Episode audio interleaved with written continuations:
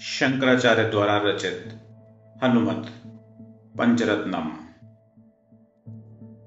वीताखिल विषये जात आनन्दाश्रपुलकमत्यच्छम् सीतापति दूताद्यं वातात्मजम् अद्य भावये हृदयम्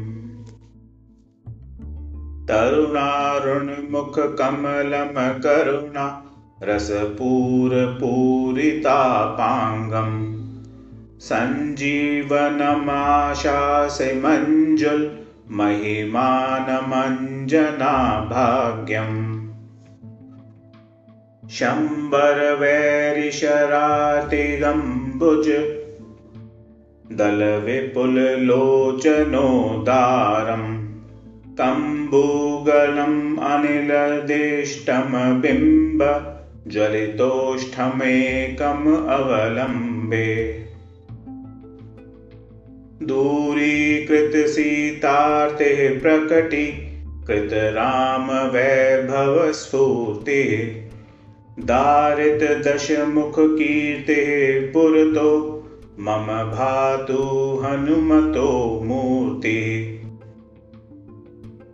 वानरनिकराध्यक्षमदानवकुल कुमुदरवीकरसदृशम् दीनजनावनदीक्षम पवन तपपाकपुञ्जमद्राक्षम्।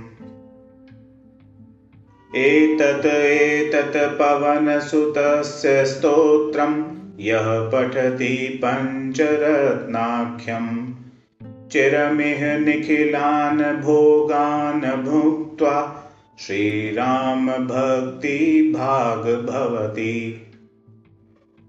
इति श्रीमच्छङ्करभगवत कृतौ हनुमत्पञ्चरत्नं सम्पूर्णम्